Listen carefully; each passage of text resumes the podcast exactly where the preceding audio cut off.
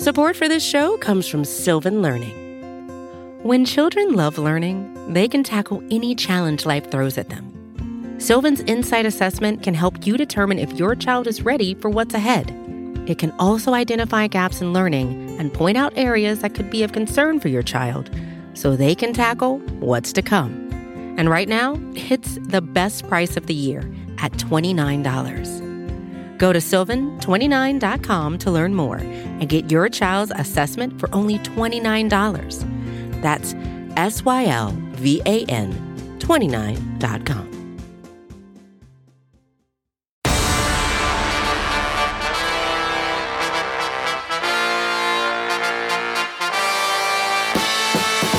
What's going on, everybody? RJ Ochoa here from SB Nation's bloggingtheboys.com. Hope all is well wherever you are. We hope you're happy, safe, healthy, and that you are um, prepared to um, try and be reasonable. Maybe, uh, maybe none of us are. Uh, the Dallas Cowboys lost for the first time this season on Sunday afternoon. It is, of course, our live Dallas Cowboys postgame show. You can watch this on the Blog Blogging the Boys YouTube channel, the Blog Blogging the Boys Twitch channel, the Blog Blogging the Boys Facebook page. If you don't catch the live show, well, that's just going to piss us off even more. But you can always catch the rewatch on any one of these platforms. You can also listen, obviously, on the Blogging the Boys podcast network. We do podcast the show as well. Make sure to check out bloggingtheboys.com for all the latest and greatest in the world of the Dallas Cowboys. But I know what you're going to say. What greatest? There's nothing great happening with this team.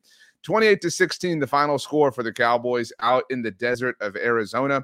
Uh, we will get to my stock report uh, here on the postgame show as Stephen notes, stock down the Dallas Cowboys. We do have a handful of stock ups, I think, to hand out if if we allow our brains to calm down.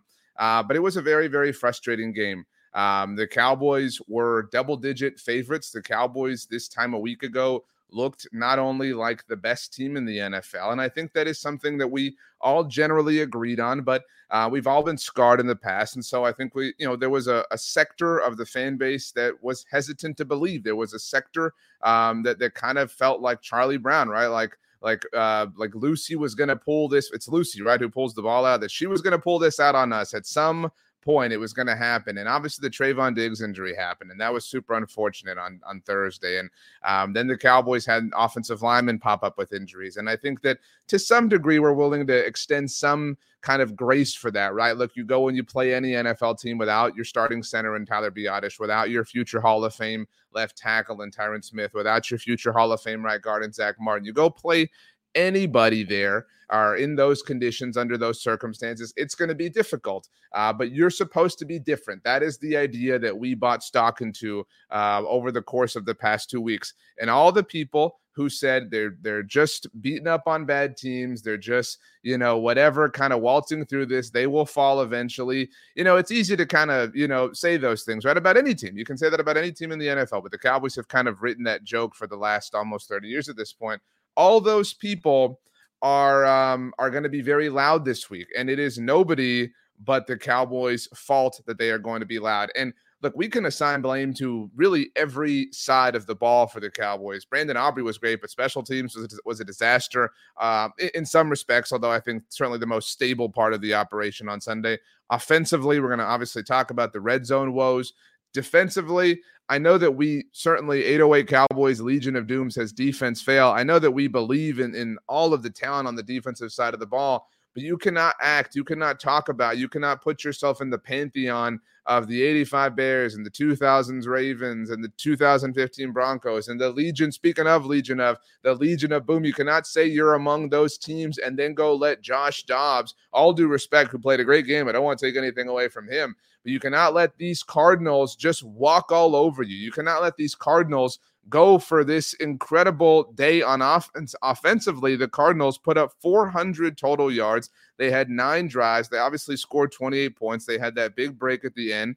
Um, the Cowboys only got two sacks. We sat here and we talked about, and now we cannot, you know, I want to be very careful as a fan base. There were a lot of us. I'm, I'm not going to take credit for this myself, but a lot of Cowboys fans who laughed at Eagles fans who blamed the slippery grass. I don't want to hear the slippery grass. All right. If you pointed fingers and laughed at Eagles fans, you don't have the right to blame the grass. But whatever, you got two sacks. This defense really did not show up Um, and we were putting them again among some all-time greats. We weren't putting the offense on that level, but again, the offense certainly failed in a lot of ways. Ravioli Cowboy says on Twitch, lot of red flags from the game today. Just defense didn't do what they needed to do, especially in run defense. Offensive play calling is really alarming. Ecuador uh, man says the Houston game last year, Arizona this year, same old crap. The Houston game, though, at least the Cowboys were able to salvage, right? They still won that game. Uh, that was important at the time. That was in December, obviously. Uh, it helped them keep pace with the Philadelphia Eagles at the time in the race for the NFC East. And I don't want to be you know hyper dramatic or hyperbolic or anything like that. I saw this uh, this point a little while ago before we started the show on Twitter from friend of blog of the boys, Dave Helman of Fox Sports. This is a loss that will haunt the Cowboys, and and and you know that word haunt is is a big one.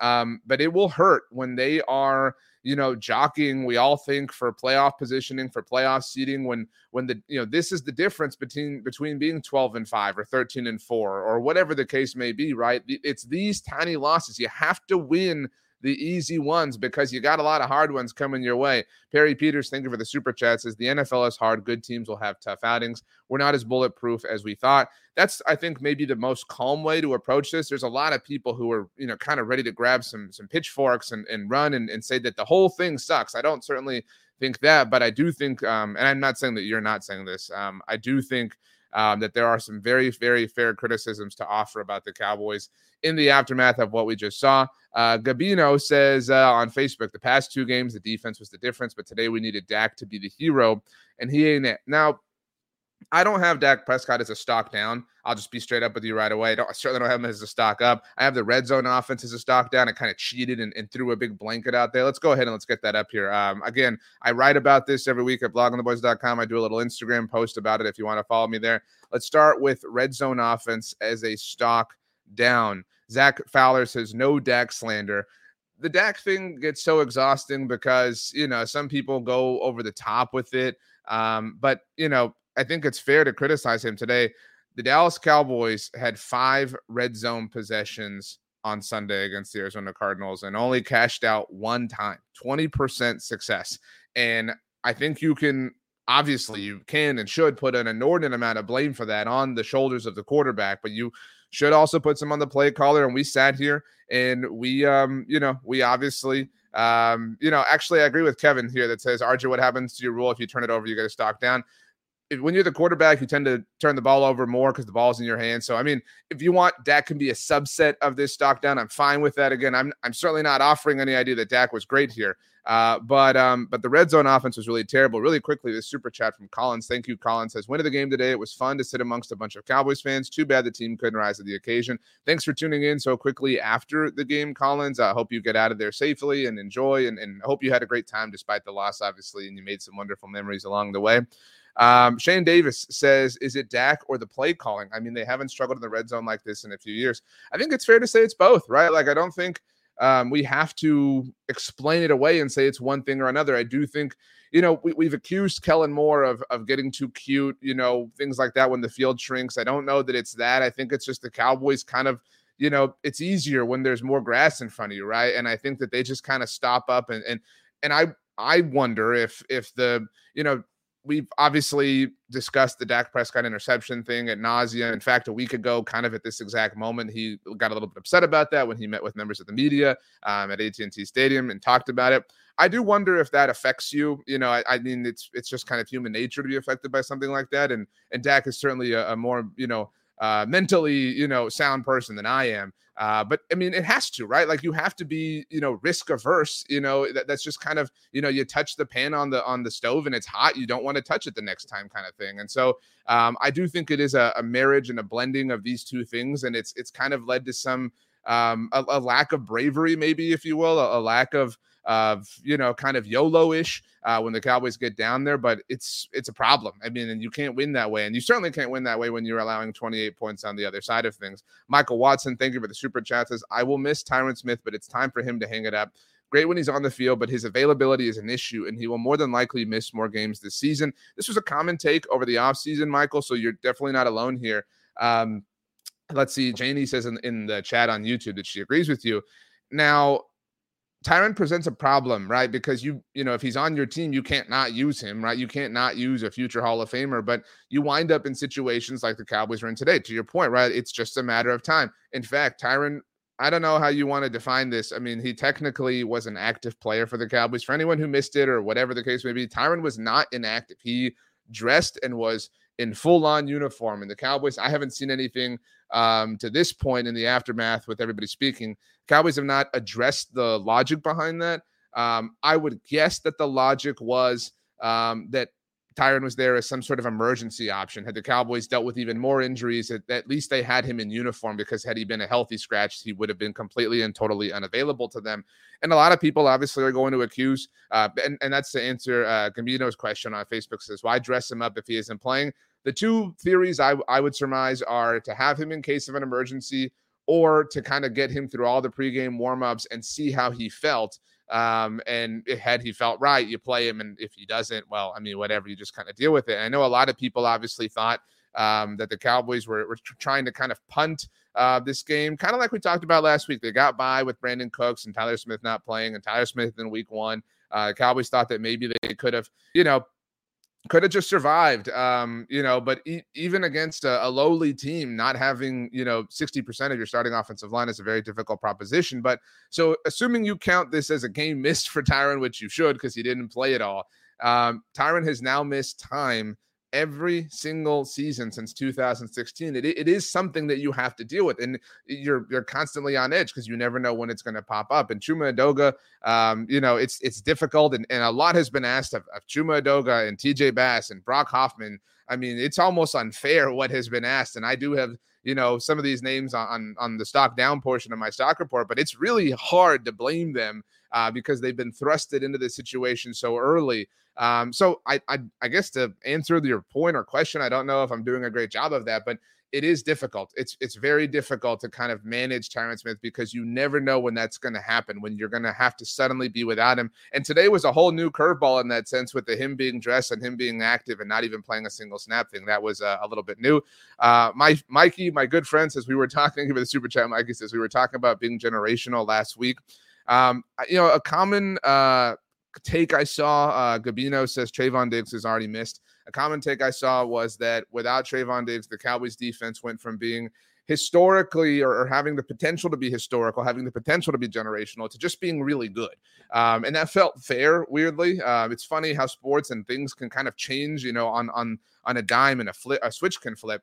Um, but I mean, geez, I mean, it, it can't. This was not purely an absence of Trevon Diggs, although I think it's definitely fair to say that he was missed. And I saw one of you said in the chat a little while ago that there was definitely um, a, a, suck in morale, right? There was just this this suck of energy that happened, and I think we all felt it just as fans um, on Thursday when that injury happened. And so to say that the Cowboys players and organization didn't feel it would certainly um, not be fair. Um, a you know exclamation points is 12 point favorites and you lose by 12. WTF. Yeah, in case anybody you know didn't see or you're not somebody who um, who checks things like this, the Cowboys opened as 12, 12 and a half, kind of depending where you look. It got up to as high as 13. They were 13 point favorites, meaning they're supposed to win by at least 13 points. That did drop a little bit early Sunday with the you know reported news that these offensive linemen were going to miss out. But even then, it only dropped to about 11 and a half. Again, depending on where you look at SB Nation, we use DraftKings Sportsbook. Um, so to be th- that big of a favorite and to lose, not just in general, but lose by that particular amount um, is just a, a, really, really embarrassing thing. But back to the point that kind of um, started this whole discussion the red zone offense. Again, I think it was fair and I think it was logical to say last week, you know what, the Cowboys were purposefully conservative because they didn't want to get too cute. I don't think that anything that we said or talked about last week was wrong or incorrect in any way but I mean, at this point, you know, this makes you look at that differently, right? Like the the benefit that we gave them a week ago, that, that we uh, lumped it up to being those things. Now, I think with you know a little bit of benefit of hindsight, if you want to call it that, it's fair to kind of pick at and poke at this red zone issue and say, okay, whose fault is it? How much is Mike McCarthy's fault? How much is Dak Prescott's fault? Um, and while we're on the subject, um, I know I have, you know, I didn't have Dak Prescott as I told you, or don't have him um, as a stock down, but I'm fine if you want to kind of call him this. In fact, when I ride it, I'll put him here. It'll be red zone offense slash Dak Prescott. So that way all of you can be happy. But Mike McCarthy, dude, um, not just um, not just an, as an offensive play caller, which I think is enough to kind of merit a stock down. The Dallas Cowboys finished this game with 13 penalties. And this is not often or necessary to be said. Um, but that is only the number of accepted penalties. All right. there are sometimes in a game uh, penalties that are, you know, I mean, you all love football and watch football, they're right? There are penalties that are not accepted. These are just accepted penalties. There are 13 penalties. It's really difficult to not believe that the Cowboys were kind of buying the hype themselves, right? It's really difficult to believe that they themselves were not talking, you know, not believing that, yeah, we are this historic group, whatever. And how can you not believe that when you play the way they do, which is why it falls on the head coach to ultimately be the person to relegate that, right? And Mike McCarthy failed in that that sense. I mean, this, you know, look, I would not throw out the statement that I'm about to say lightly. Okay, so please know that. You all know me. I would not do that to you this is the kind of game like the, the way the Cowboys dropped this was like a hallmark of the Jason Garrett era, right? We talked a week ago, right? When the Cowboys were playing the Jets, we talked forever about the 2019 matchup when the Cowboys started off 3 0, which they will not be doing this season. And then they lost three games in a row, including that third one to the New York Jets. That was just kind of a classic Jason Garrett thing to kind of, you know, lead. And again, I don't mean this to slight Jason Garrett, but that was just the culture of who they were to, to kind of, you know, shrink in the moment and play down to the quality of their competition. Um, and this was that. This was the Cowboys seemingly walking in thinking, hey, we're 12, 13 point favorites. We're just going to walk in and show up and um, it's going to be fine. And we're going to get to 3 and 0. And everyone's looking forward to us playing the 49ers. And the difference between the Cowboys and the 49ers is that right now, when they're supposed to wax an opponent, they do. That's the difference right now. Uh, let's go. Um, let's see here. AU knows says I knew it. Dak wouldn't get a stock down. All right, guys, let's do it. You've convinced me. I'll add one. Give me a second to um to add one here. It's a little bit difficult to do while I'm doing it. Stock down. Dak Prescott. All right. Again, I, I thought I explained myself very well, but I'll add him for you guys. Uh, where is it? I put it right here. Stock down Dak Prescott. I mean, I don't think it was the worst game that Dak has played, but and and for a little while, Dak was kind of the only thing that the offense had going on. I, I mean, obviously, CeeDee Lamb was playing. Oh my gosh, Michael Gallup was great. But I mean, the Cowboys defense was the Cowboys defense struggled from just about the like the beginning of the game. And so it, it kind of felt like this could have been a game that Dak kind of willed them, you know, to the finish in. Uh, but the interception at the very end, I mean, and the interception is the most like, of course, thing ever, right? Like, of course, he's going to throw an interception now. Of course, this is going to be his first interception. I mean, the jokes kind of write themselves. Um, and so it's a tough, tough, tough thing. Um, and you can say that the play calling didn't help him out, whatever. But at the end of the day, he's the quarterback. He was he threw 40 passes and he completed 25 of them for 249 yards. Had the touchdown, obviously had the interception, was sacked twice. Uh, did have three carries for 24 yards. Um, just a, a really, really, really tough game uh, for um, for Dak Prescott in a lot of senses. Uh, let's see here. Garrett says, uh, not Jason, Garrett Ide, I think I'm pronouncing that correctly, says, I'm pissed that Gallup's apparently good day was wasted on a loss. Can he be both stock up and stock down? I don't know that Gallup did anything to be, you know, worthy of being stock down.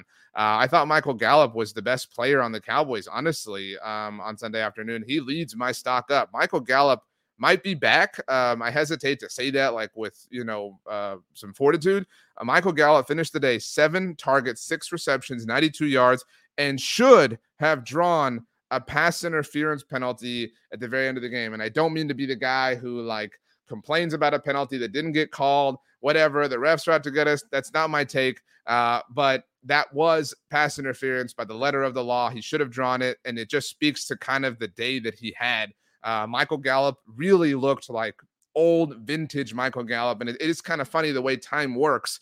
Um, he obviously hasn't been himself since tearing his ACL himself. Um, that happened against the Arizona Cardinals near the end of the 2021 season. So maybe the Cowboys kind of had to go full circle for Gallup to return to form. Uh, but um, just uh, you know, just a, a, funny way that that goes. Um, somebody was talking about Brandin Cooks and saying he's kind of been a disappointment. I thought Brandin Cooks was okay. I certainly didn't think he was uh, worthy of a stock down, but Brandin Cooks seven targets, two receptions. Um, so at the very least, you know something has got to get worked out there. Brett, thank you for the uh, the uh, super chat. Excuse me. Says bad coaching got high on their own supply. Awful run defense persists. Dak once again shrinks in a big moment. Game underscores all of the worries. I agree with you, Brett, that you know those things. Um, have any of you seen the TV show Friends? Right? What a what a unique question. Um, if you haven't, this is this analogy is not going to work for you. So pretend that you understand everything that I'm about to say. But if you have seen the TV show Friends, you all remember, of course, when Ross makes the list, right? The list to compare kind of the pros and cons between Rachel and Kathy to kind of figure out who he wants to date. You know, again, the qualities he likes about each woman, the qualities he doesn't like, whatever. Um, and when Rachel is lamenting about this fact, when she's pissed off at Ross, when she's all upset, she's all hot and bothered, rightfully so, because her insecurities have been tugged at, she says something that I think is really powerful. She says, Imagine if somebody who you cared about so deeply, you know, made a list of your insecurities um, and and use that as a reason to be with you. But she says, imagine just finding out that they think them too, right? Like that's a oh, it's Julie. I can't believe I said Kathy. Kathy uh, was the, the Joey and Chandler. What a embarrassing moment for me, guys. Embarrassing. It was Julie. Thank you. That's my bad. Uh, but you know, she says it's it, it would be such a tug of insecurity to find out that somebody who you cared about so deeply thinks those things as well, those horrible things you think about yourself. Um, and so that's what this game does. This game attacks our deepest insecurities about the Cowboys. Well, red zone issues. Oh, Mike McCarthy's not the right guy. Oh, Dak Prescott's not the right guy. Oh, the defense is just a mirage, right? This game pokes and presses and twists at those scars. It's salt in the wounds that already exist. Uh, Zachary says stock down CeeDee, fight for the touchdown. I completely disagree with this. CeeDee Lamb was awesome. Uh, he wasn't Michael Gallup, but I certainly don't think that he was worthy of a stock down. But that was my Rachel diatribe, um, if you will. So no stock down for me for Brandin Cooks, but I will say stock down for Stephon Gilmore. Um, and this bums me out because man, I want this to work out so badly. Um, and it was such a great kind of you know two week run right that we had where everything was awesome. Um, and I will say, you know, Stephon, it's a little bit unfair to say because you know, the Cowboys didn't trade for him to put him in a position to be the premier cornerback on their team. Um, it was to kind of be the running mate, obviously, for Trevon Diggs. And so expectations and responsibilities changed, right? Obviously, with the Diggs injury.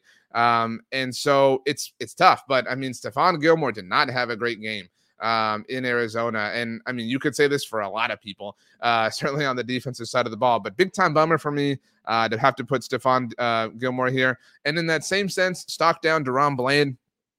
Not same in that, um, you know, where he's as revered. Obviously, we think highly of DaRon Bland, but same in that it's really difficult to blame DaRon Bland uh, when his whole job changed, uh, right? You know, and so I don't think that that would be fair. Uh, but nevertheless, I mean, did a poor job. Hollywood Brown just kind of won all day um, against DaRon Bland. Um, Zach says DaRon Bland was bad early, but I am a maniac for saying we just sell a part of our future for a solid corner. Um, I know that a lot of people are like, you know, trade for this person, trade for that person. Um, I mean, it's it's tough. I mean, the Trevon Diggs injury really changed a lot of things, and uh, so yeah. Um, Raul says, Who on the defense had a good game? D Law. I thought Tank was good. Didn't make stock up for me good, uh, but was fine. I for a little while in the game, yeah, I think it's pretty obvious. I'm kind of, you know, I've got a, a, tentative list that I'm workshopping as the game is moving along. For a little while, it felt like Leighton Vander Esch might make the list, but certainly can't put him there um, after the whole game was complete. The only defensive player for me to make stock up was Donovan Wilson. Uh, it was his debut, uh, and so you know, good for him. Uh, shout out to uh, Donovan Wilson for returning. Uh, let's see here. Ecuador man, sorry I missed your super chat. Says Cowboys are. Um, Cowboys are the Buffs. Oh, the Colorado Buffs in the NFL, all hype. Um, SMH. Well, tough day for Colorado on uh, on on Saturday, certainly. But um, yeah, stock down or stock up for me. Excuse me for Donovan Wilson. I thought he was all right. Again, the stock report is relative. You, you're your stock is coming up from where it was. Your stock is falling down from where it was. Um, and so Donovan Wilson's stock was kind of at, at ground zero, right? Because he hadn't played. Uh, Mr. Jefferson says Gilmore looked slow. Secondary in general looked like they weren't getting plays in on time. Maybe crowd noise affected them. The crowd was really kind of pro Cowboys. So I have a hard time believing that the crowd affected them um, in that sense. But um, he looked slow. Uh, now, Steve says it's totally fair to blame DaRon. We need him to step up and be Diggs. I get that. I mean, like I get that, you know, I certainly get the, the expectation, right? But like just because you say it doesn't mean it's it's fair to expect it. That's kind of like what happened with Chaz Green in Atlanta, right? Like, oh, you got to go be Tyron Smith. And turns out he wasn't, right? And turns out DaRon Bland's not Trevon Diggs. Uh, so um it's tough. Now Kevin says I had stock down Parsons in the first half. I had Micah Parsons on my stock down list. Um, and obviously the sack changed things, and it's really difficult to, you know, ever this this might this this might have been one of the least awesome games that Mike has ever played for the Cowboys, right? Like it, it certainly wasn't a bad game, certainly wasn't a poor game, but like because like all of Micah's games are like this 10 out of 10, you know, an 8 out of 10 from him feels disappointing. Um, and so, yeah, I mean, I think that again, you know, we we sit here and we talk about, you know, this defense and the pass rushers and the sacks and Micah, whatever. And so if if you talk about those things and then those things are not there, um, I think it's fair to kind of, you know, talk about it a little bit. Um, I saw some of you talking about this. My first stock down that I settled on was J. Jayron Kearse, um, which is tough because man, he is so awesome um, and such a great leader for the defense. And I think we all have a lot of fun, you know, with the things he does and the way he stands up for his teammates. And he's just kind of a great, you know, dude to rally around, right? Uh, really poor game. Um, and from kind of the jump, I mean, just, you know, really struggled. Uh, it felt like, and, and definitely looked slow compared to the Car- the Cardinals. Just looked so much faster than the Cowboys defense. It was really strange. I can't remember the last time it really felt that way. Uh, but stock down Jayron Kearse for me. Um, bum me out to do this. Michael, thank you for the super chat. Says, wasn't Mazi Smith drafted to be a dominant run stopper? Is it too early to expect him to be a difference maker in a game like this? Well, I don't know that the um that this was expected to be that kind of game, right? Like, um, I think the phrase in a game like this would be more apt uh, say a couple of weeks from now when the Cowboys are visiting the 49ers, right? Like if I told you, if I, I said, man, I came back from the future, Doc lent me the DeLorean, um, and the 49ers ran for 300 yards against the Cowboys, you would be like, oh man, that sucks. But um, I could totally see that, right? Like that makes a lot of sense. I'm pissed off at Mazi Smith. Um, but there's no way, like if I had told all of you whatever it was, like five hours ago, 12 hours ago, um, that the Cardinals were going to have all this success on the ground, like it would have felt impossible. Um, and so, just um just a tough day but i i don't know that it's fair to blame Mazi. um i think that there are a lot of other people um who we have hyped up and we have said you know we're going to kind of carry the group uh that maybe should shoulder a little bit more of the responsibility before the um the first round draft pick even if he is a first round draft pick uh let's see here uh kevin offers that Mazi hardly didn't get any snaps the reality when you draft a defensive lineman not in the top 10 is it usually takes a little time Rob says stock down Leighton Vander Esch. He looked lost out there. I didn't have Leighton as a stock down. Um, I guess um, I've mentioned two of my three stock ups. I mentioned Michael Gallup and Donovan Wilson. So before we kind of just keep the forecast with rain, my final stock up was Rico Dowdle. Had one of the most amazing plays of the season so far for the Cowboys offense, uh, which was amazing. Finished the day uh, four carries for 21 yards, 5.3 yards per carry, the exact same as Tony Pollard, by the way. Uh, when you need mealtime inspiration, it's worth shopping Kroger, where you'll find over 30,000 mouthwatering choices that excite your inner foodie. And no matter what tasty choice you make, you'll enjoy our everyday low prices, plus extra ways to save, like digital coupons worth over $600 each week. You can also save up to $1 off per gallon at the pump with fuel points. More savings and more inspiring flavors make shopping Kroger worth it every time. Kroger, fresh for everyone. Fuel restrictions apply. Uh, also chipped in with three receptions for 25 yards. And of course, the touchdown, the touchdown off of a screen pass, uh, which was very cool. Um, and it was ESPN's Todd Archer who noted during the game that according to ESPN stats and info, that was the first touchdown that the Cowboys offense scored off of a screen pass since 2019. Um, may I remind you that 2019 was Kellen Moore's first as the offensive coordinator for the Dallas Cowboys. So, okay, you know, about four years without a screen pass going for a touchdown. Um, some of that's coincidence. Uh, some of that's just like the way football goes, uh, but pretty wild. So, um, good for Rico Dowdle. Had a great game. Uh, so, let's get back to stock downs. We mentioned Jayron Kearse, Chuma Edoga.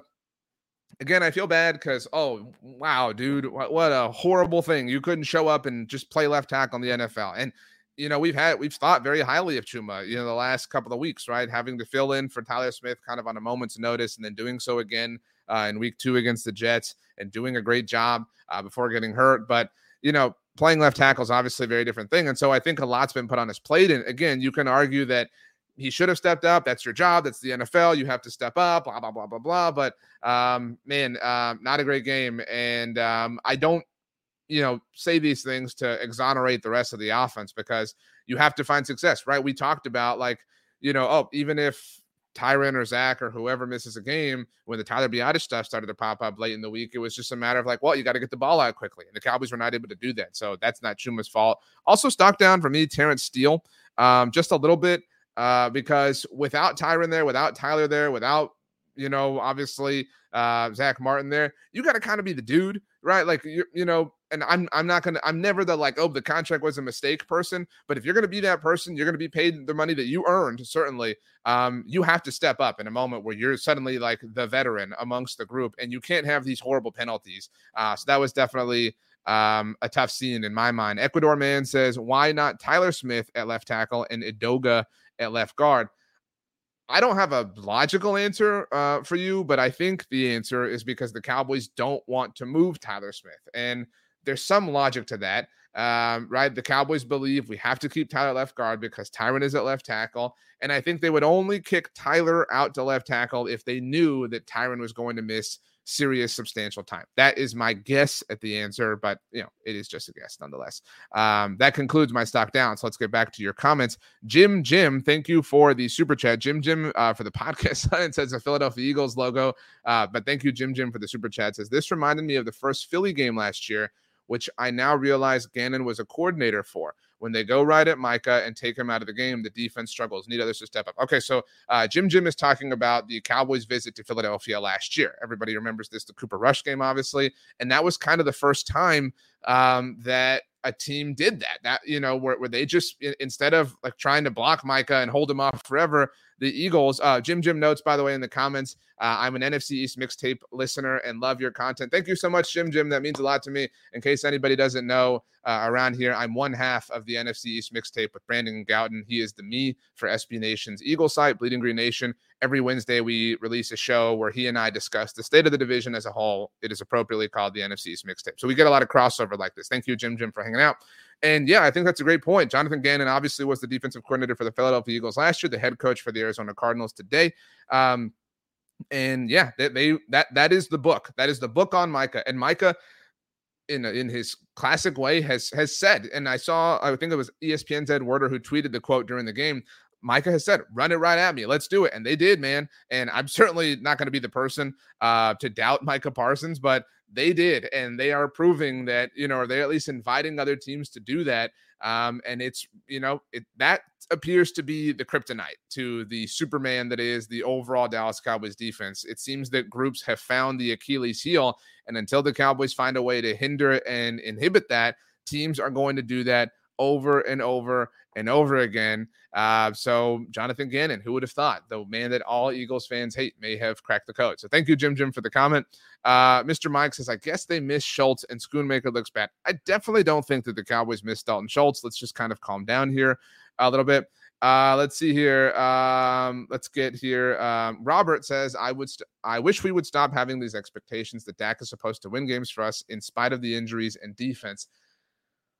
I think um, that that is partly fair, but I also think that that's unfair. I mean, I'm not of the opinion that we should just kind of lump every demerit for the Cowboys under the Dak Prescott umbrella, but at the end of the day, he is the quarterback. At the end of the day, he is the person who touches the ball and influences the game more than anybody else on their team. And so, you know, you can say it's unfair, uh, but he he has to by the nature of the way this is all organized shoulder a lot of the responsibility. But to your point, it, it, doesn't have to reach a ridiculous and irrational level. Joey says, geez, y'all are unbelievable on Dak. I imagine the comment section has been a little bit irrational. Uh, let's see here. Uh, Loco says McCaffrey's going to have 150 yards against the boys, put $20 on it. Uh, Zach Fowler says Ferguson was fine today to kind of address the Dalton Schultz point. Yeah, Dalton Schultz, uh, excuse me, Dalton Schultz. Jake Ferguson has looked really great. I was not a believer, so I've definitely uh, come around on that. Shane notes on the Dak point that uh, that is part of being a franchise quarterback. Definitely agree. Uh, let's see here. Um, uh, let's see here. Um, Jesus says, why not let Dak call his own game and see what happens? Uh, well, he called the game uh, in the final game of the preseason. Um, and um, I mean, look, we don't have to if if we allow ourselves to calm down just a bit. We don't have to say the Cowboys lost, everything they do is terrible, right? They deserve all the criticism, right? Like get in line behind me, right? Like let's let's drop the fair and rational and justified criticisms for the way that they played on Sunday in Arizona. But just because they lost does not mean that they're trash, right? Like that, we don't have that's not the sequence of the flow chart. The loss means that they're definitely not, you know, the world record setting NFL team that, you know, we kind of let ourselves have fun with a week ago and two weeks ago, certainly. But you know, the loss also means that they have some problems. It means they're fallible. They're not impervious. They can be had. They can be got. They were probably, you know, kind of buying themselves a little bit, and that showed.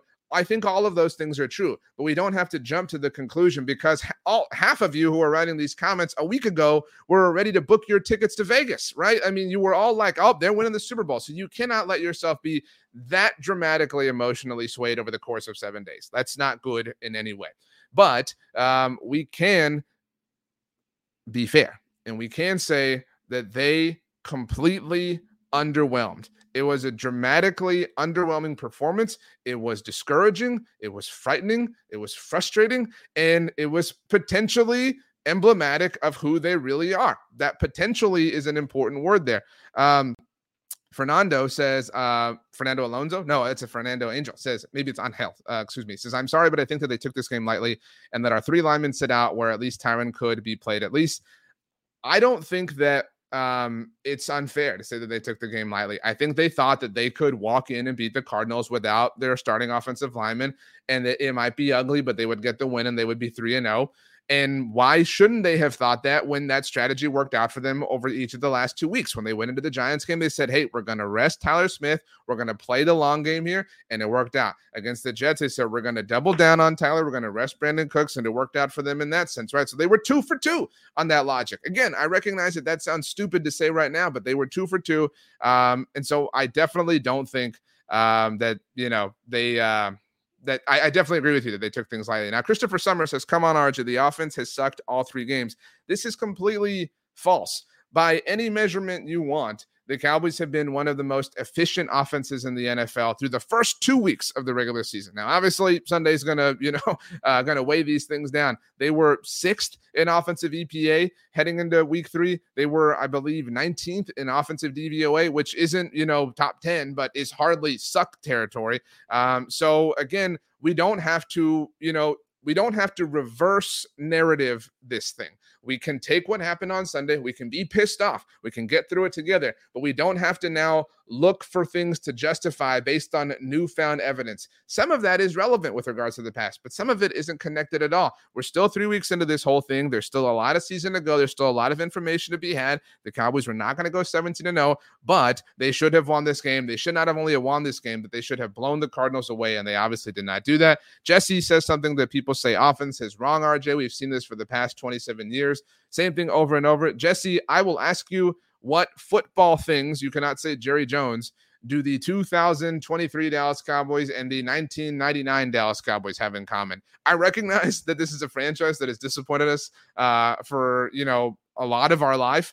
Um, and while I like to have fun with connecting dots to the past, uh, a lot's kind of my bit. Um, the reality is that who they have been and how they have disappointed for a quarter century has nothing to do with who the 2023 team is. Um, let's see here. Uh, Loco asks if anybody saw Taylor Swift at the Kansas City Chiefs game. If you have any level of social media, I think that you saw that she was at this game.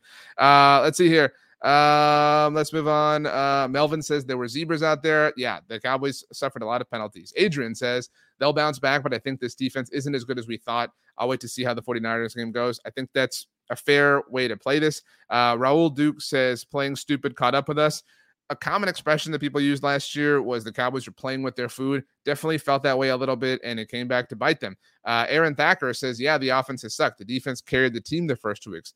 I don't think that the um, I'm not disagreeing that the defense carried the team, but again, you all are are are being incredibly dramatic by saying the offense sucked. Valentino wants everyone to know that I'm a fraud. Um, so if you're going to say that, Valentino, at least capitalize the F. Give me the respect that I have earned with you coming to hang out here on our show. Shane says uh, it's a long season, so I see the logic of sneaking rest games for your players when you think you can get away with it. I think I don't think it's unfair to surmise that that's what the Cowboys tried to do. It blew up in their face, obviously, but again, the logic worked out over the first two weeks of the season. And I'm not saying that to to give them an out, but you know, it's fair. If they had told us before the game, this is what we're planning on doing, to some degree, we would have said, yeah, I can buy that. That's that's a fair point of logic. Let's see what happens. And obviously, it did not go well. SJ Johnson, thank you for the super chat. Says the team overlooked the cards, no question. Red zone offense is again a question mark. Defense looked like the 2020 Mike Nolan COVID year. Why did Tyron suit up? I know a lot of you have joined in later. Um, the thought process here, at least my personal thought process, is that Tyron suited up for one of two reasons. One um, is that the Cowboys wanted to get him to warm up and see how things went. And if they went well, he would have played. That is one of two possible theories. The other is that it's possible that, you know, think about it. Three of their offensive linemen were not going to play. So they were kind of down bodies. So it's possible that Tyron was kind of in a position of, and again, these are my words like, look, I really don't think I can play, but if the earth is ending and you need me to play, I'll figure it out and I'll go out there and I'll give it the old one too. So that's my personal theory, what I have developed in my fraud brain. Um, I think that, you know, Tyron was addressed in the event of an emergency. Had Chuma Edoga gotten injured, had Tyler Smith gotten injured, I mean, you know, cr- craft whatever hypothetical you want to the point that they would have needed him to play because they would have needed somebody who was already in uniform, not somebody in sweats the way Zack Martin and Tyler Biadasz were. Uh, let's see here. Nicholas says, uh, we fixed the red zone. We will compete even when the defense struggles. I mean, that's fair. Um, you know, I don't think that that's uh, ridiculous. Uh, Fernando offers a super chat. I'm looking for your comment, Fernando. I think you may have dropped it uh, without uh, the super chats. I'm I'm hunting. I'm hunting. I'm hunting. I don't see it. If somebody can point me in the direction of Fernando's comment, that would. Oh, here we go. Found it. says, "Do you think the defense was playing more zone now that we don't have Diggs?" It's difficult to say without getting a a, a, a rewatch of it at all. Um, but I think the Cowboys trusted that Stephon Gilmore and DaRon Bland and Jourdan Lewis would be an adequate group. And it just, I mean, they just weren't ready. I mean, like, what a weird sentence to say out loud that they were not ready for the Arizona Cardinals, but they they were not ready. And um, it's tough. It's tough scene. Uh, let's move on. Uh, Loco says, if this was a rest game, tell us so we can adjust our bets. Uh, Jimbo Slice says, um, a rest game. LOL, you Cowboys fans are unbelievable. I, I mean, like, even if it was a rest game, they should have won. Like I, I, nobody is like caping for the Cowboys and offering uh, an olive branch of a reason why they should have, uh, or like nobody's justifying the loss or giving them an excuse for it. Uh, Valentino, uh, who is not familiar with my work, it seems, says, "Don't be afraid to criticize the team." RJ, again, um, we've been on on this show now for uh, 40, almost 41 minutes. I think we've offered plenty of criticism about the Cowboys, but it doesn't have to be 100% criticism, is simply the point that I'm offering. Um, lacks skills says one game is the difference between a wild card berth or a division champion. No coach should think taking a week off in the NFL is smart. I understand this point, but I do understand as well that it is a marathon and that if you have a player that you think you can get to 100% because you know the age old ism is that you're never at that place that you know you want to try and so i understand that it's all a game of calculated risks and if that was a level of consciousness that the Cowboys had prior to this game, it obviously did not work out for them. Uh, Rick Ursulini with the positive note says Eagles are playing the Bucks could lose too. I doubt that. Uh, it just doesn't seem like it's going to be that kind of week, uh, especially for my sports teams. Uh, the United States lost the Solheim Cup on Sunday morning. That stunk. My Houston Astros got swept by the Kansas City Royals. I know that a lot of you Texas Rangers fans enjoyed that, but that sucked. Um, and then this obviously happened. So just a bad time to be a sports team that I care a lot about. Um, Jesse asks on the book of faces, says RJ, does Dak look uncomfortable in this offense? He does to me. I don't get it. I don't know that I think he looks uncomfortable, but I will say that I feel like we have yet to see him look very comfortable. Does that make sense? I don't mean to kind of ride the fence on your answer, um, but we have yet to see him kind of thrive in the offense. But I don't think he's looked uncomfortable. Certainly today, I think everybody looked rattled. Um, AU no, uh, with the greatest comment here says Taco Bell to make me feel better. AU no, just so you know, uh, we all endorse you going to Taco Bell this evening to get some food to make yourself feel better. Get a Mexican pizza. No, scratch that. Get two Mexican pizzas, no tomatoes, a crunchy taco on the side with no lettuce. That's the RJ Ochoa special. Tell them I sent you. Uh, that won't mean anything to them, but you should still do it. Uh, Rich L says, in the words of Luke Skywalker, your overconfidence is your weakness. Great proverb. Um, I will say that the um, new show Ahsoka kind of a miss for me. Not really enjoying it, but you know, I'm sorry. I know a lot of you really like it. Uh, William on YouTube says we excused the red zone offense the last two weeks because we were up big and we said Mike was being conservative. I guess we were wrong. Again, we don't have to say this, and I think that's a great point, William. But we don't have to look back and say, well, we were 100% wrong. I think that maybe we were a little bit wrong. Maybe we weren't 50% wrong. But I think that there was fair logic and fair reason to come to that conclusion, that deduction, that was a reasonable assertion based on the context that we had at the moment. Um, you want the truth product reviews says I don't blame Dak other than the pick that was tunnel vision. Yeah, I mean it was a tough scene. I mean tough interception. You know, there's there's there's nothing. I mean, there's no way of defending uh, the interception. It was really, really, really tough. Uh, Mark says, "Hey, Manchester United got a win barely." I think you meant to write Burnley, not barely, but yes, uh, glory, glory, Man United did get a win this weekend. Appreciate you shouting out my only squad um, that did uh, get a win. Kevin asks how the Astros at the Rangers get the lead back. Kevin, I have been hurt enough today. Uh, let's keep moving here. Um, let's see here. Um, Shane says the offense feels limited compared to past years. Well, I mean, they were the best offense in the NFL, like on aggregate over the, over the last few years. So, like, yeah, they're going to be limited. Uh, and um, there was a team in the NFL who scored 70 points today. So, so, I mean, they don't look like the most functional offenses in the NFL. Uh, but that definitely has to work or has to get better. I don't think any of us are, are denying that. Um, and that falls squarely on the shoulders of Dak Prescott and Mike McCarthy. Um, just a, a, tough scene. Um, Kevin has a problem with Jalen Tolbert. Says, Where was this superstar wide receiver named Tolbert today? Look, I don't mean to like reach for things, but Jalen Tolbert did draw a penalty on a punt, right? Like he is coming along. And I mean, I know that Dak Prescott threw the ball 40 times, uh, but Jalen Tolbert just isn't a part of the offensive rotation. Didn't have a single target. You know, that's just not where he is at. Um, I would like all of you to answer. This is not my question. Jim Jim is not my plant, but Jim Jim, our Eagles fan who has joined the chat, so graciously gave us a super chat. Let's get to the comments here. Jim Jim's question to the chat. I would like all of you to answer. I'll buy you some time. You can all see it on your screen, except for the podcast audience. You have no idea what the hell I'm talking about. Jim Jim says, Why do Dallas fans despise Dak so much? Have you guys watched the other NFC quarterbacks? It could be a lot worse than Dak. It's just one game okay, this is the world that we are living in, where the Houston Astros blew their AL West lead, where the Dallas Cowboys lost by 12 points to the Cardinals, who they were favored by in that exact same sort of, or by that same sort of margin, um, and to where Jim Jim, the Philadelphia Eagles fan, has landed in our chat and our post game show discussing the post mortem of it all and become the voice of reason. Uh, so I would like everyone who feels, you know, kind of properly you know, equipped to do so to answer this particular question. Again, the question, because we're going to take it off the screen to put your answers up. Why do Dallas fans despise Dak so much? Have you guys watched the other NFC quarterbacks? Could be a lot worse than Dak. It's just one game. Jim Jim, I will offer you my answer first. Um, it is because heavy is the head that wears the crown of the Dallas Cowboys, not just relative to criticism from the world, but relative to criticism from their own team. Um, Dallas Cowboys fans, who I love dearly, uh, can be a fickle bunch at times, uh, particularly when it comes to the most important player on the team, which is, of course, the quarterback. Uh, so let's get to the answers uh, to the question. Um, Melvin says, I love Dak, but that pick was bad. That's fair. Christopher Gonzalez says, I love Dak. Uh, Rich L says, love Dak. Mike on Facebook says, Dak hit the Dak can't hit the broadside of a barn. That comment appropriately and poetically came from Facebook. Uh, Aaron says, because he makes too much money for his talent. Aaron, I would like you to know that Dak Prescott makes $40 million per year at present moment. And you are saying that that is too much right now.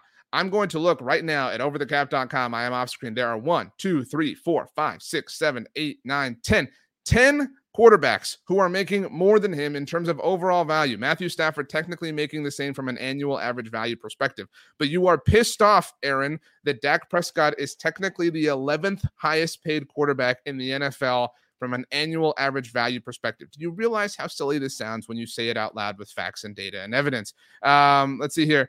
Uh, Ecuador man says eight years of nothing. That's why, Jim. Ecuador man, Dak Prescott has orchestrated and overseen an offense that has done things that have never been done in Dallas Cowboys franchise history. And he has kind of broken a lot of curses at the Cowboys event. He has overseen the Cowboys, you know, being a playoff team in back to back years for the first time since 2006 and 2007. Tony Romo, his predecessor, only did that one time. He helped the Cowboys win double digit games in back to back years for the first time since 1995 and 1996, something his predecessor Never did. Uh, AUNO says he shrinks in big moments. Christopher Summers says, I am Dak fan to many Cowboys fans are haters. Uh, Robert V says, ha ha ha, nice Jim Jim. The fan base is unreal. Um, let's see here. Uh, um, SB, I think that's how you pronounce this phonetically. Says, We don't despise Dak, but we know he is not going to get us to the ultimate goal.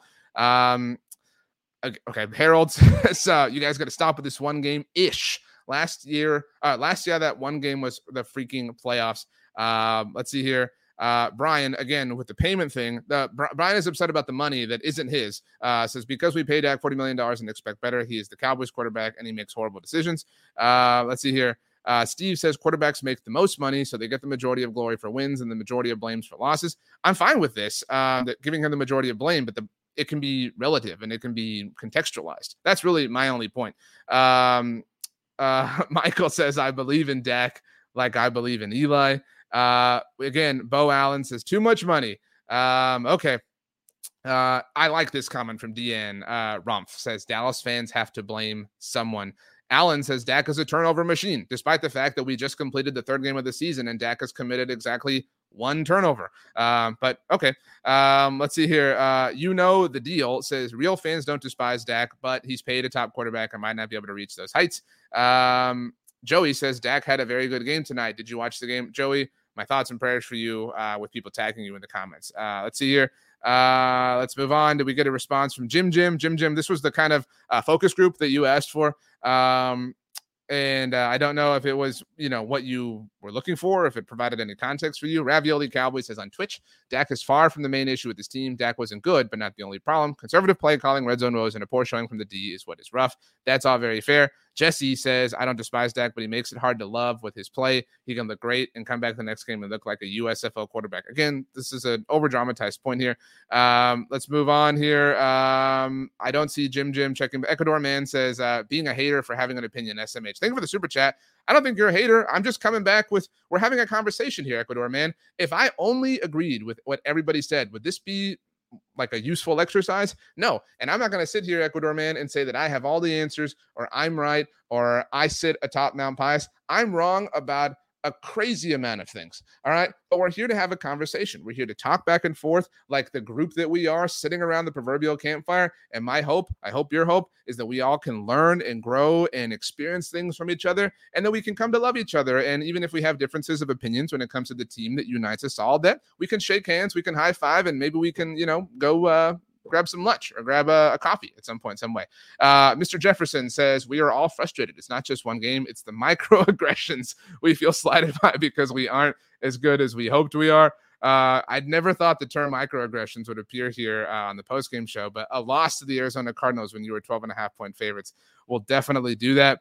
Um, Let's see here. Bo, uh, I think Bo Allen has reached full troll status. Um, so I'm not going to uh, get there anymore. But anyway, uh, David has joined the chat. Says fans are just toxic. I'm a Niner fan, and fans complain about Purdy. Um, just a tough, tough scene sometimes being an NFL quarterback. But they are paid, um, I think, to be commensurate uh, with the um, the responsibilities that are on their shoulders.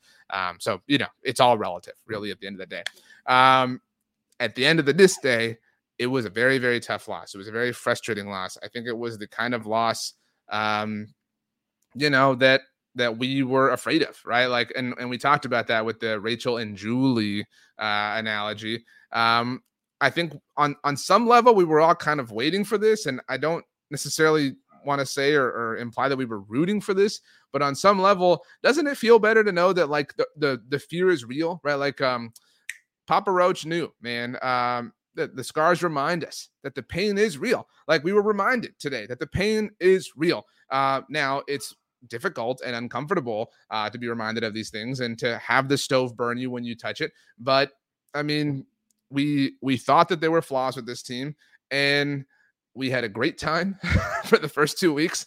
Um, but now it is all kind of real, right? Like now, now our now our hands are dirty, right? Like now now we're starting the work, right? Like it's you know I um look I'm an, I'm not gonna brag, but I power washed around our house on Saturday. All right. Not trying to act like, you know, I'm Mr. Domesticated, but I power washed. All right. I power washed the garage. I power washed the back area and I felt the power in my hands. Um, and it was about halfway through when I was doing the garage and doing the walls and things like this that I just got soaking wet.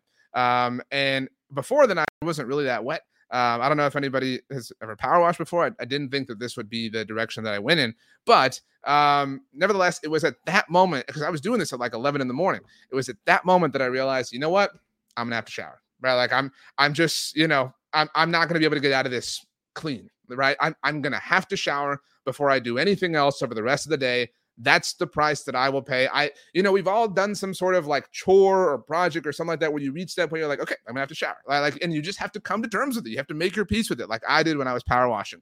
And so we're at that point on the season with the Cowboys where we realize, well, you know what, we're just gonna have to clean ourselves off. Uh, Jim Jim here to come back says my thought is just that coming from an eagle from the eagles last season expecting perfect is unrealistic the eagles had a generational season and still didn't win every game they lost to the Commanders and they were 8 0.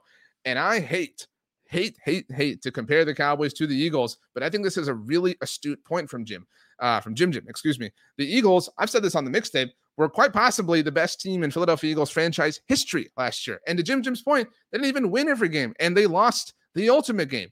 And so I think that we sometimes see these crazy runs or crazy marks of consistency or whatever, and we allow ourselves, even though we know it isn't fair, to fall into the trap of thinking and expecting that that is going to be the norm. And again, I don't say that to justify the loss or make the loss okay, because I'm as pissed off as you are. This was really frustrating, and I don't get to wear a victory polo tomorrow. None of us do.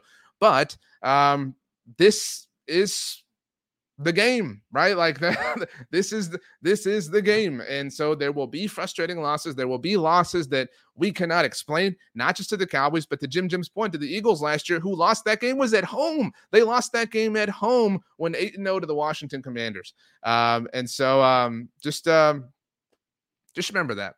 Um, you know, tough uh, tough thing the NFL is sometimes. Um, do uh the, IKEA monkey says uh, an Eagles loss tomorrow makes this feel better.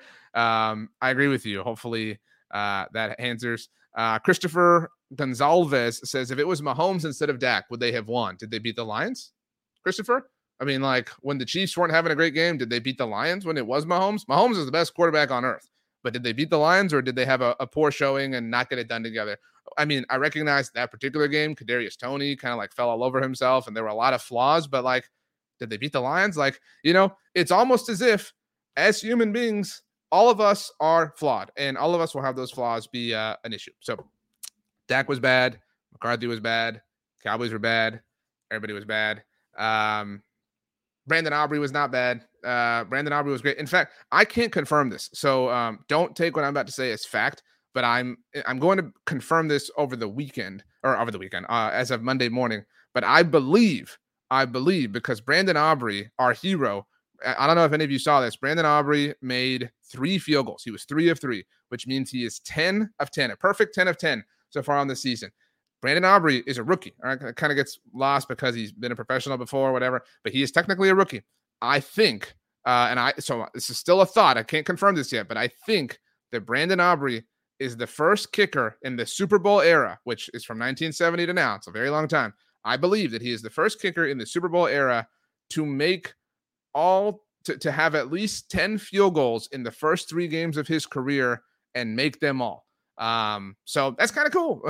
it's it's a very small consolation prize, uh, but that's kind of cool. Uh, so you know what? Even if the red zone, you know, woes are a thing all season long, Brandon Aubrey's here to save the day. All right, people. Um, let's get out of here. My wife made chicken tortilla soup, and I can't wait to go eat like three bowls of it and just drown myself in it. So, uh, this is the post game on the Blogging the Boys YouTube channel. Make sure you check out bloggingtheboys.com uh, for 24 7, 365 Dallas Cowboys analysis. Uh, subscribe to the Blogging the Boys YouTube channel. You can also subscribe to our Twitch channel. You can also like us on Facebook. You can watch this show or any of our live shows on those platforms as well. Uh, if you're here, it would be super cool if you like the video, if you subscribe. Those things really do help us out. Um, if you are a podcast listener, you can also subscribe to the podcast network. We have two shows, two different shows that come out every single day Monday, Tuesday, Wednesday, Thursday, Friday, and we have one show on Saturday. You get all sorts of Cowboys discussion, content, analysis, perspectives, different people, different panelists. I obviously make my way on there uh, throughout the course of the week. Uh, but lots of stuff happening all across the Blogging the Boys universe. By the way, speaking of me, if you like what I do, if you think I'm cool, even if you think I am a fraud and don't even have the common courtesy to capitalize the F and you want to follow me on Twitter or Instagram or threads, you can do so at RJ Ochoa. If you want to follow me on TikTok, I make the same joke every week, and that is that some jerk took that username. So I had to go with rj.ochoa. But speaking of that particular line, if you want to send me an email, if that is more your speed, you can do so rj.ochoa at sbnation.com. Or if you leave a comment on our videos, I will do my best to get to those. Obviously, a little bit tougher with the post game ones because the chat is so awesome. Uh, but definitely as we roll on throughout the week, uh, the Dallas Cowboys will be hosting the New England Patriots next week. It will be Ezekiel Elliott's return. And to check things out early, the Dallas Cowboys have opened as at DraftKings Sportsbook six and a half point favorites. Oh, they'll never cover. They'll never. There's no way. They were 12 point favorites against the Cardinals. No way. I'm just here to tell you the information. So, Jimbo Slice says, I'll admit Dak is better than Fields. That's a great way um, to end this. Uh, a lot of you were kind and said uh, to hit the like button again. That really helps us out. Appreciate it. Lord says, have a good night. Enjoy the soup.